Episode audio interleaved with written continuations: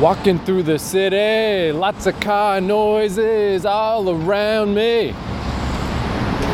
Hey, welcome to How to Write a Novel, where future Nobel laureate, Pulitzer Prize winning mega author Keith McNally tells you about his journey to write his first novel. How quaint, right? To go back to these days. Imagine if uh, Beatrix Potter had had a podcast. I remember when I first saw the rabbit that I named Peter, etc. So uh, I had a little segment I was going to put in today. Where yesterday, when I was recording, I got off on this whole rant when I was talking about uh, where I got the idea for this book about uh, culture shock I felt while traveling. And it, man, it just, it was like, here's all the dumb shit that Americans do.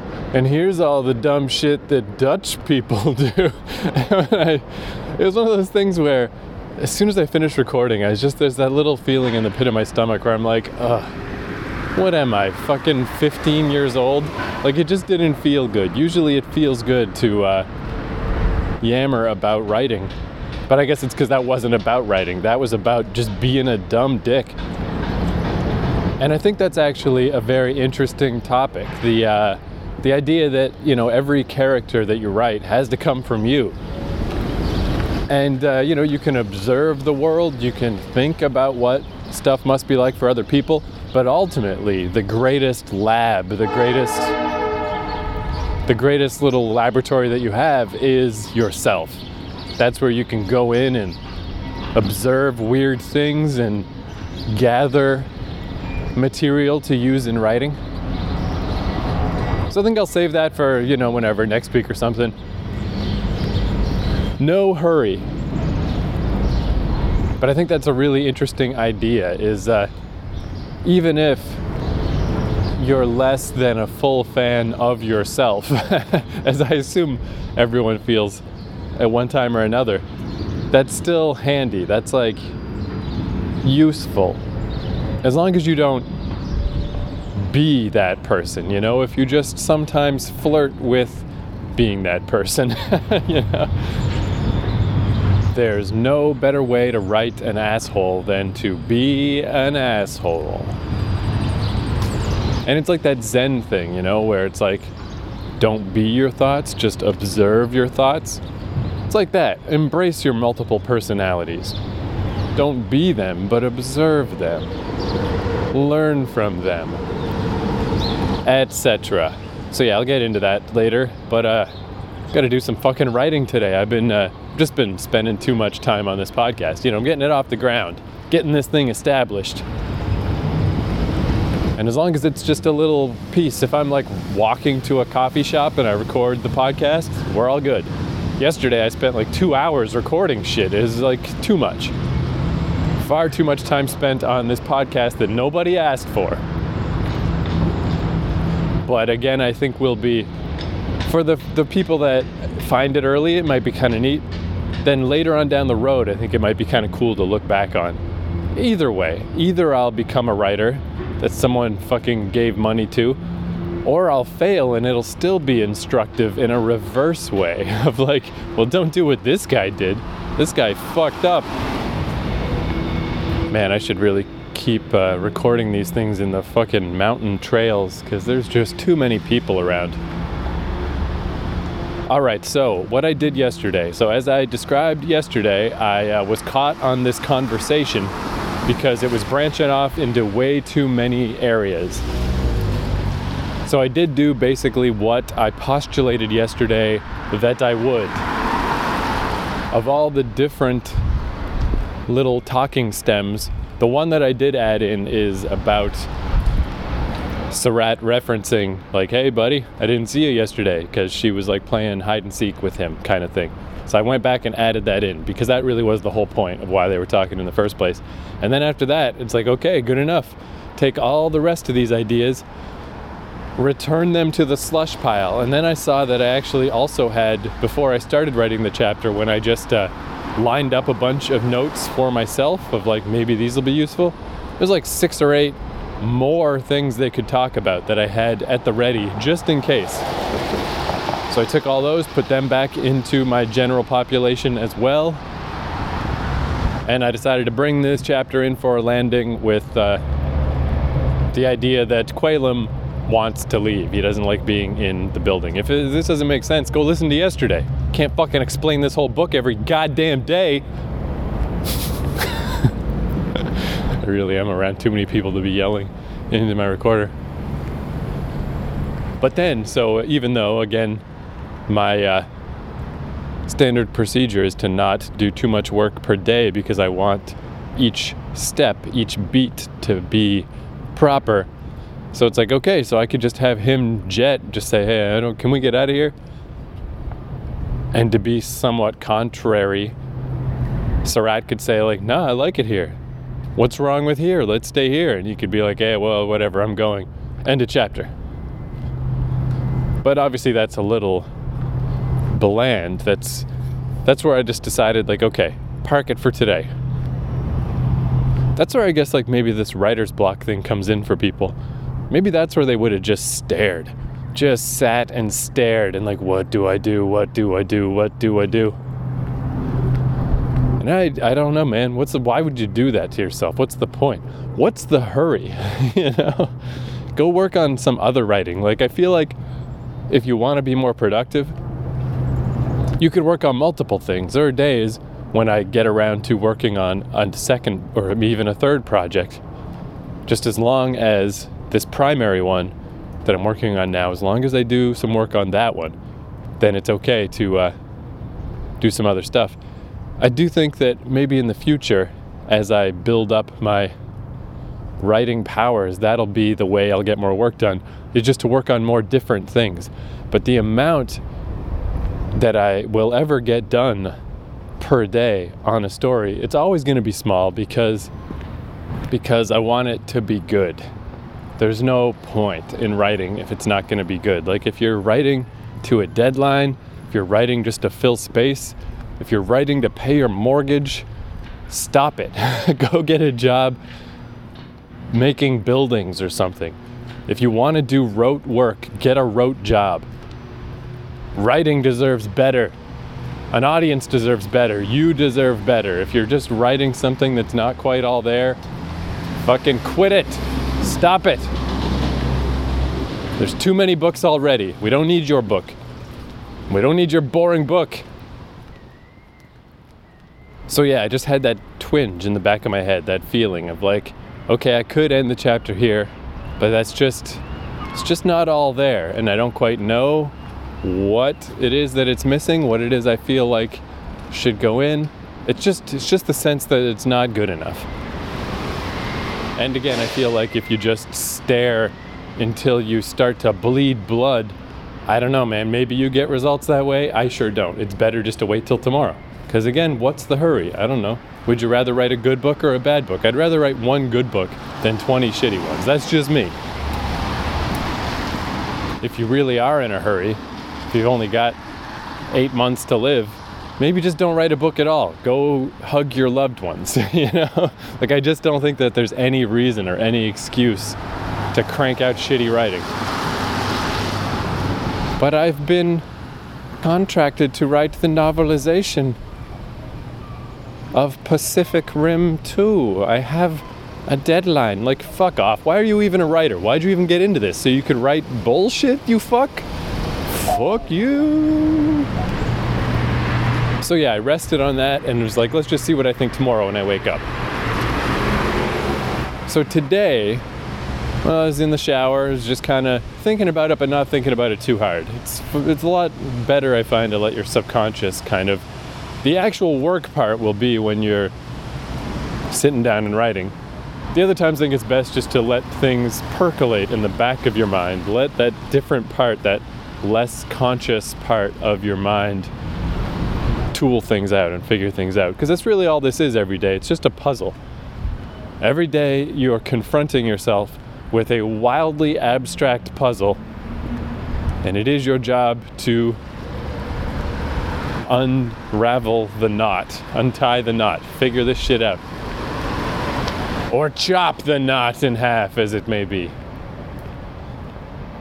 And I think that is what, because I've described how uh, I think it's important to set yourself up for success, to give yourself as much power, as much backup, as much, put, you know, stack the deck on your side as much as you can, and even still only expect a very small amount of yourself each day. Really min max it. Bring massive amounts of force to a tiny amount of work because the difficulty of what you're trying to do is basically infinite. It doesn't matter how much power you bring and how little you're trying to accomplish each day. You're still staring into the void. You're still just like hanging off the edge of the cliff. Because every day you're stuck, and every day you've got to figure out what happens next. Every day you've got to face this abstract puzzle. And every day you don't know what to do. Every day you're absolutely stymied by something. And the potential answers are infinite. You've really got to marshal everything you've got as a fucking conscious human brain to figure this shit out every single day, forever. That's what you're doing. That's what a writer is. And if you're not doing that, if you're just writing, oh, I guess this could go to this and this could go to that, and you're just kind of rehashing, regurgitating it's gonna just be bad and pointless. So that is the situation I found myself in of again just so abstract. It's just like, okay, I'm gonna have this character leave the building because they have bad associations with this building. But that's just not quite right. That's just not enough. So then I was thinking, okay, maybe I need to telescope things out a little more maybe I need to understand more, even if I don't express it. Maybe I need to understand more for myself exactly what the process is of, because this building, it's a school where they teach people how to interface with the computer system. And the computer system is not sentient, but semi alive, semi aware. You don't just control the computer, it's like you and the computer control each other. And this guy Qualem hated that. He found it so unpleasant. So then that gave me an idea for another little wrinkle in his character. Maybe he tries to avoid using the computer. It's like how I don't have a data plan on my phone. There's still Wi Fi everywhere. I can still go to a coffee shop and log on to the internet if I have to, but it's not just there because I don't like how it affects my day. I don't like how it affects my productivity. I don't like how it affects my brain. I don't like having that option to just go on Wikipedia anytime or just to check my Twitter over and over. I don't want the stress. I don't want that in my life, so I just don't have it. And it's still in my life to an absurd degree. But at least I have this levee up so that it's not just I'm not just drowning in the data well. So I was like, okay, Qualem can be like that. Clearly, I uh, I can write a character like that. I got that particular chip on my shoulder. And then as I was puzzling it out some more, I'm like, maybe I'm overthinking this though. Like Qualem doesn't need to describe all these things or explain all this stuff. This, this can be subtext. Maybe it'll come up later. But what if I take this opportunity to just kind of make a joke? Because there's already so many weird, you know, the chick's name is Sarat, she's a Therium, his name is Qualem, he's a Nadarian. They're aboard this starship Tessima Volkurna. you know, it's all this sci fi horseshit names, you know? Like, I'm trying not to go too heavy on it. I want it to be few enough alien words that they're easy to remember and they're not, you know, excessively complex. But I was trying to come up with a name for this computer system. And I was just, because uh, I love the game Star Control 2. As far as aliens talking to each other, it doesn't get better than that. It's like, it's a comedy game, but it's so good. And I was just going through the Star Control wiki seeing what I could find for weird names because I like the idea that if someone Googles this name that I used, I want something that only is in Star Control. So the only result that'll come up is Star Control 2, just so people know for sure that I am referencing Star Control 2 and I'm giving the basically the subtle nod of like, maybe you should play Star Control 2. So there's this one, it's hyper obscure. I'd never heard this before. I would never have associated it with Star Control. I would never have remembered it. And no one else will either unless they Google it. The people who made Star Control probably don't remember this, but it's just this one reference in a data file of like a planet that got colonized and the colony people had different foods that they ate, and one of them was a plant called a camulon. And I'm like, well, that's a kind of a cool name, and that's definitely leads back to Star Control. So I thought, well, why don't I call the computer system that? All of this stuff is subject to change, but I feel like it's pretty. That's a pretty good one. I think that's going to stay. So maybe because Surratt has already been uh, dealing with being on this ship and learning the weird names for things and dealing with her universal translator and not being able to read stuff and just getting fed up with this alien shit. And on a meta level, it's really annoying when a sci fi story, you know, is heavy with this type of stuff because it's like pointless detail, you know? It's just silly names for the sake of silly names. So maybe I can have Quaylam say, "Hey, can we get the fuck out of here? I don't like this building." And she could say, "Well, what what is this building? You never told me what this building is." And he could just say like, "This is where we learn to interface with the Akamulon." and just a beat, just a staring at him and just be like, "All right, fuck off. You know, fuck off. I'm I don't need to hear any more about this. I don't need to learn any more names. I don't care." So I was like, "All right, that's cool. I like that. That's that's a good little beat." But then that brings us to today's staring into the maw, hanging over the edge of oblivion. Because then what? Now, uh, because that changes the uh, just the flow a little bit. Because her saying, "Okay, don't tell me about the Akamulon. I don't care. I don't want to know," is not as uh, direct a "I want to stay here" thing anymore. Because she didn't really, anyway. She's just being obtuse. So now, does Quaylam leave on his own? And if so, how do I get to that? Does Surratt agree? Like, okay, whatever, don't tell me about it, let's just, fine, let's leave. Then, if so, does she split off from him at that point, or does she agree to stay with him? That seems kind of like the one that would kind of make sense just in the casual flow of them talking. Like, okay, whatever, fine. They're already together. He's got to go do something. She has nothing else to do. Maybe she would keep hanging out with him. And I guess the, the only resistance I feel there is that I was all set to wrap this chapter up and be like, ah, chapter 12 done, one more chapter in the books. But now it's like, oh no, maybe it will continue. Maybe it will continue into a gaping maw where I have no fucking idea what's going to happen next. Again. so that's where I'm at today. This is actually, I mean, it's kind of a weird idea for a podcast. I think the kind of more useful parts will be when I talk about the, like yesterday, when I talked about the distinct nuts and bolts of how I work on a story and how I put it together. Talking about these moment to moment, endless moment to moment dissection of the story itself is so just granular and so pointless you know, and so barely even related to what the actual book will be in the end. I don't know necessarily how useful or valuable that is, besides maybe just, again, just knowing that someone else is struggling, just hearing someone else on the grind, man, so that you can be aided in your own through the transitive property of work stare, which is the process of seeing someone else work, which I just invented. I don't know. I guess we'll see. We'll see as this fucking show goes on what happens.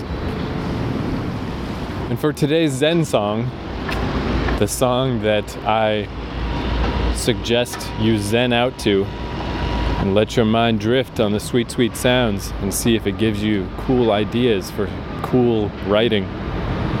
Since we're talking about outer space and whatnot, let's listen to the song Wild Frontier by The Prodigy, specifically the Killsonik remix. This song just, man, big time makes me think of space adventure of just like it's got this awesome tone of just like let's get in a fucking rocket ship and let's Buck Rogers our way around the fucking galaxy, kick the shit out of some fucking weird space villains, or go gambling in a space casino, or do something with the term space preceding it. So here is Wild Frontier by The Prodigy. See you tomorrow.